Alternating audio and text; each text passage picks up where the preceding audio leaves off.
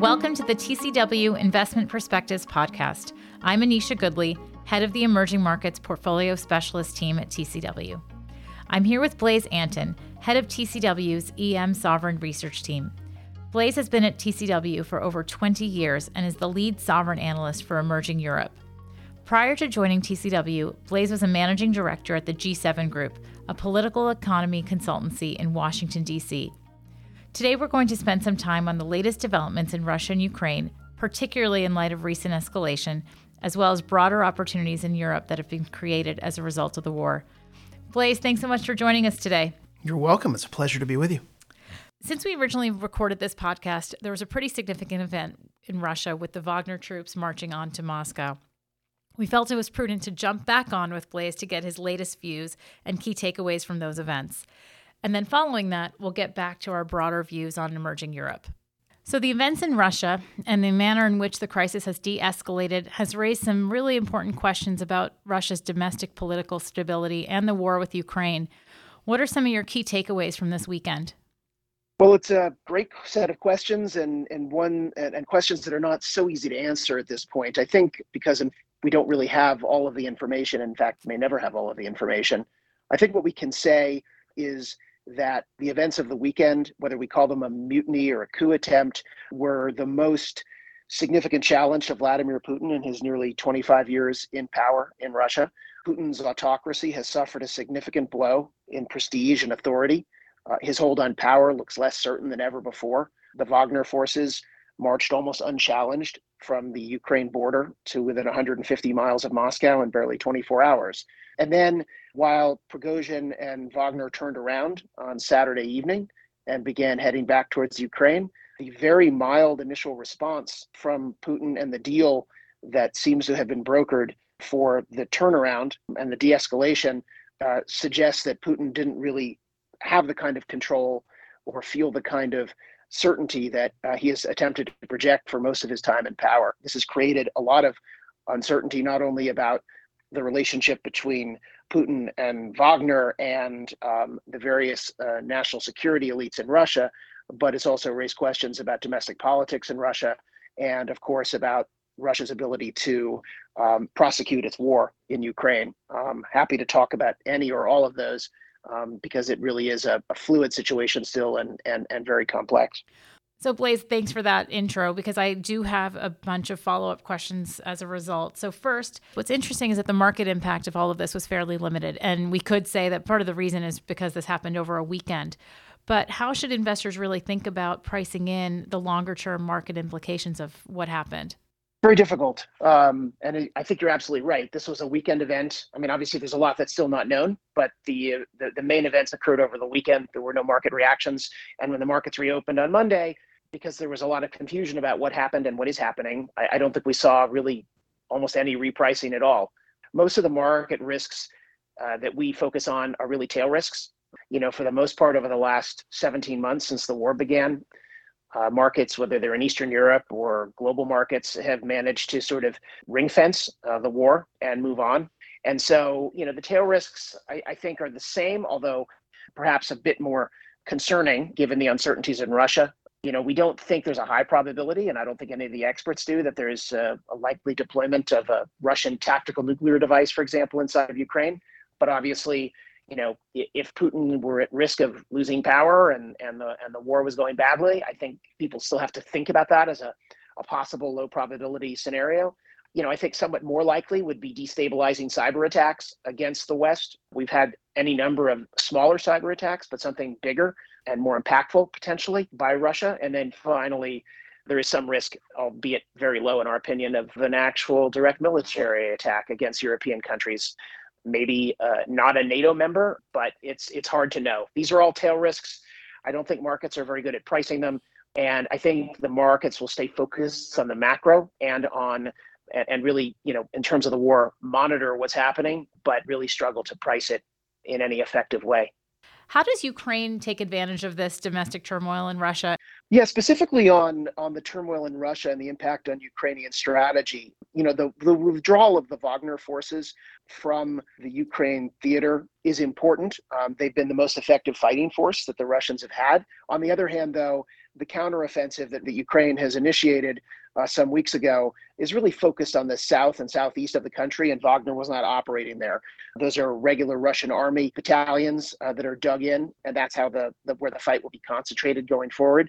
But I do think that Ukraine senses that the the uh, the discombobulation that's emerged in Moscow in the last week creates a bit of an opportunity. They don't know, you know, whether top-down command will be less effective going forward, but certainly I think they're going to try to push and probe to see if some of the top-down communications with the troops in the field has been altered by what's happened. I think also the Ukrainians um, are turning now uh, to their partners in the West and saying, look, um, this is a moment when we really need to to move dramatically and boldly. And I think we're going to see a significant ramp up in the counter offensive in the next couple of months. And, and I think we'll see continued pledges of uh, military and financial support for Ukraine, more pledges of significant hardware so that they can try to drive the Russians back as far as possible towards Crimea in the coming months. This is certainly what the Ukrainians are pushing for. And of course, their success or lack thereof on the battlefield will have a big impact on how much support and the, the pace of support that comes from the West going forward. Blaise, that's an important point about increased support for Ukraine from NATO and the US. But then how do you think about actually the China Russia relationship in light of these recent events? China and Russia have had a strategic partnership since early 22. That's when they declared it with great fanfare. Russia invaded Ukraine very soon thereafter. Uh, perhaps catching China a bit off guard, but uh, nevertheless, uh, the strategic partnership remains. China's relationship goes beyond any single leader in Russia. Obviously, the Xi Putin relationship is a tight one. They have met more times than Xi has met with almost any other leaders, and and they continue to meet. Really, the only foreign leader who Putin has met with and and spoken to consistently uh, since the start of the war. We think that the relationship is motivated by their joint opposition to a system of global institutions that that they perceive as being controlled by the U.S. and its G7 allies. So we see the strategic partnership holding, but uh, we anticipate that China will continue to be cautious about providing lethal weapons to Russia, uh, the kinds of weapons that could trigger secondary sanctions. China has not done that to this point. The G7 has made very clear that would be a severe event and escalation from the G7 perspective, and, and China continues to show little interest in, in taking that step. Thanks, Blaise. And how do you think about the CE policy response to the war? Well, it's a it's a great question, and it really depends on where you are. Uh, it's a different set of policy tools and policy responses we've seen if you're in Eastern Europe, a newer member state of the EU, for example, or if you're in the former Soviet space, like a Kazakhstan or an Azerbaijan. In all cases, a bit dif- difficult given the timing of the war's beginning in February of 22 to disaggregate the policy response we saw directly to the war and the policy response that was coming out of COVID, because in a sense they kind of blended into each other. You know, we had a ton of stimulus from COVID in 20 and 21 that was starting to be pulled back at the time the war began in February of 22, uh, and then it became impossible to pull those those that stimulus back. And so, in the case in all in the case of the entire region, we had significantly looser fiscal policy in 22 and 23 than markets had anticipated and that we'd been guided to expect. The EU changed its rules to allow EU member countries to basically continue deviating from long-time fiscal rules that they have until 2024, and of course, all countries took advantage advantage of that. Uh, we also saw a big increase in inflation across the region. There was an additional, you know, shock to commodity prices and and more uh, supply chains that were that were interrupted because of the war. This saw inflation spike dramatically um, across the region. Many countries had above 20% inflation. Most everyone had inflation in emerging Europe, uh, at least in the high teens at the peak. And this forced central banks into an aggressive tightening cycle, um, which of course leads to a number of knock-on effects of, of their own. How far are we along in those hiking cycles? Yeah, I think the hiking cycle is basically done across the region. In fact, we've just begun to move into an easing cycle by central banks, which is always a point where fixed income becomes pretty interesting. And I think that's likely to intensify over the coming six to 12 months. Right now, we only have a couple of central banks that are easing, but so far, the, the evidence suggests that their easing cycles are going down well with investors. And I, I think the coming easing cycle over the next year or two uh, will also likely uh, uh, go down well with fixed income markets in the region. Let's spend a little bit more time on that because, as you know, of course, Russia was removed from the fixed income indices last year. So, what kind of opportunities are you seeing now in Europe? You know, I think um, let, us let's, let's break the region into basically two, three groups. Uh, there's the Eastern EU countries, the newer member states of the EU, like Poland and Hungary and Romania, for example. Then there's the the big commodity producers in the former Soviet space that are not Russia, so Kazakhstan and Azerbaijan, to name the two most prominent. And then there's a number of smaller EM index countries in the Caucasus regions, like Georgia and Armenia, where uh, they've benefited in in other sort of unexpected ways from the war. On the on the side of the Eastern European countries that are in the EU, you know, I think I think the uh, the opportunity set that arose as a consequence of of the war and the huge spike we saw in interest rates, as well as the sell off in currencies um, and the aggressive central bank tightening that um, had to occur in response to the inflation spike left us in a place with very high nominal rates, the kind we haven't seen in, in really two decades in much of that region. So, you know, bond yields in some cases well above 10% in local currency, bond spreads in hard currency that were considerably wider than anything we'd seen for a long time. Obviously, that's attractive because many of those countries, basically all of those Eastern EU countries, are investment grade. And so when you compare apples to apples to other, you know, investment grade, similarly rated sovereigns around the world, you saw sort of attractive yield levels, nominal yield levels, and the outlook for attractive real yields as inflation was expected to come back down and it is now doing in much of that region. So you know, I think the both on the credit side and on the local currency side, there was a lot of price discovery occurring at levels that people in this industry hadn't seen in a long, long time in the space. Further to the east, you know, in the FSU and the former Soviet space, Kazakhstan and Azerbaijan became uh, countries of huge interest for the West. Obviously, Russian energy uh, was basically blocked off through sanctions and counter sanctions. You know, Russian oil exports to Europe have basically gone close to zero. Russian gas exports have tumbled dramatically since the war began, and Europe obviously had to source energy from other places. Part of that, part of the the, the answer to where to find other energy was in the former Soviet Union. So Kazakhstan, for example, has seen a significant increase in FDI interest from from Europe, from from the rest of the world generally, and and so you know we we have a significant scope for a new and improved and increased flow of energy, especially oil and gas from Kazakhstan to the European Union area, and at high prices. Right? I mean, the war also drove up commodity prices, so these countries are exporters of something that the world really needs and they are uh, specifically a potential source of important oil and gas um, for the next 5 10 15 years for a region that you know one of the world's most important economic regions europe which is basically now cut off from from its traditional russian energy partners. Um, azerbaijan a similar story.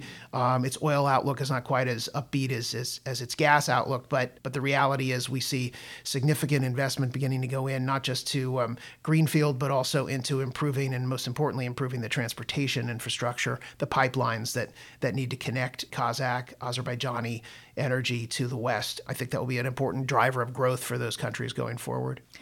Blaise, let me pick up on that last sentence about growth because emerging Europe was has been in a technical recession. So when you think about just the longer term opportunities, what do you also think on the growth front?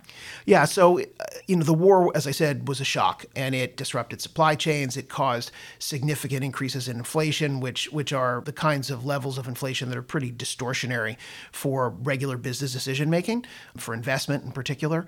So you know there has been there was this fall off. You know, we saw, you know, basically technical recession uh, show up in Europe in the fourth quarter and the first quarter um, that we've just come through. Every country with slightly different numbers, and some did not go into recession. But as a region, clearly there was a real weakening in growth, uh, despite the strong fiscal support coming from the countries themselves as well as from from Europe, from Brussels, a range of stimulus policies that have been coming from there. You know, going forward, I, I think as inflation falls uh, and as central banks uh, begin to ease monetary policy again, you know, we'll be looking at uh, you know a, a, number of opportunities where countries will be able to gradually ramp back up um, their investment, especially in the private sector space. You know the the EU members who rely significantly on fund flows from Brussels to support their overall growth and investment story. You know, there is some differentiation there. Some of them have very good relations with the EU, others have uh, frostier relations. That does affect the flow of funds, but in all cases, EU money does flow, does support this growth story, and the combination of that with lower interest rates domestically, you know, should uh, I think support domestic demand in the uh, in the coming quarters. Blaise, let me ask you something else when we just think about the shifting growth dynamics in Europe. There have been about 1 million Russians that have left since the war started. Where have they gone? And is that creating any sort of growth opportunity? It's a really interesting question. I mean, it's not unusual that that war creates refugees. Um, these are not quite refugees; they're people who are unhappy with their own country's policies and have decided to leave the country for one reason or another. It is probably more than one million. They're spread out but disproportionately, they've gone to parts of the former Soviet Union which would take them. So, Kazakhstan, Armenia, Georgia, and these are especially the latter two countries with quite small populations and, and relatively small economies.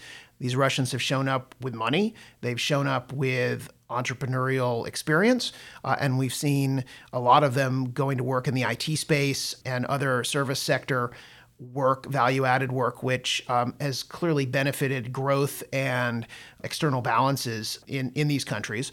I think economic growth is likely to be quite fast, unlike Eastern Europe, where there was recession, you know, as a consequence of the war. You know, we're seeing extraordinarily strong growth rates in these Caucasus republics, for example, and growth in Kazakhstan has also been supported. Uzbekistan has also been supported by the inflow of these of these people. Whether they go back in the long run hard to know. Part of it will be dictated by how the war evolves um, and ends. Obviously, to a great extent, they're sort of political exiles. You know, historically, many such people never go back into or don't go back for many, many years, if ever, because it depends on regime changes in their in their country of origin. I would say, in the base case, we should expect countries in the former Soviet Union to continue to benefit from uh, this flow of people for the medium term, and these are again people who can support uh, new forms of economic activity, which were perhaps underinvested and underdeveloped in the, in these countries where they've arrived um, over time. So it's a, it's an interesting opportunity for them. Blaise, thanks so much for joining us today. Lots of really important information here, and we'll continue to monitor the situation. For everyone listening, if you have any questions, please feel free to reach out. And if you would like to join our distribution list, of course, reach out as well. Thanks so much. Thanks, Anisha. Thank you for joining us today on TCW Investment Insights. For more insights from TCW, please visit tcw.com/insights. This material is for general information purposes only and does not constitute an offer to sell or a solicitation of an offer to buy any security. TCW, its officers, directors, employees, or clients may have positions in securities or investments mentioned in this publication, which positions may change at any time without notice. While the information and statistical data contained herein are based on sources believed to be reliable, we do not represent that it is accurate and should not be relied on as such, or be the basis for an investment decision. The information contained herein may include preliminary information and or quote forward-looking statements end quote. Due to numerous factors, actual events may differ substantially from those presented. TCW assumes no duty to update any forward-looking statements or opinions in this document. Any opinions expressed herein are current only as of the time made, and are subject to change without notice. Past performance is no guarantee of future results.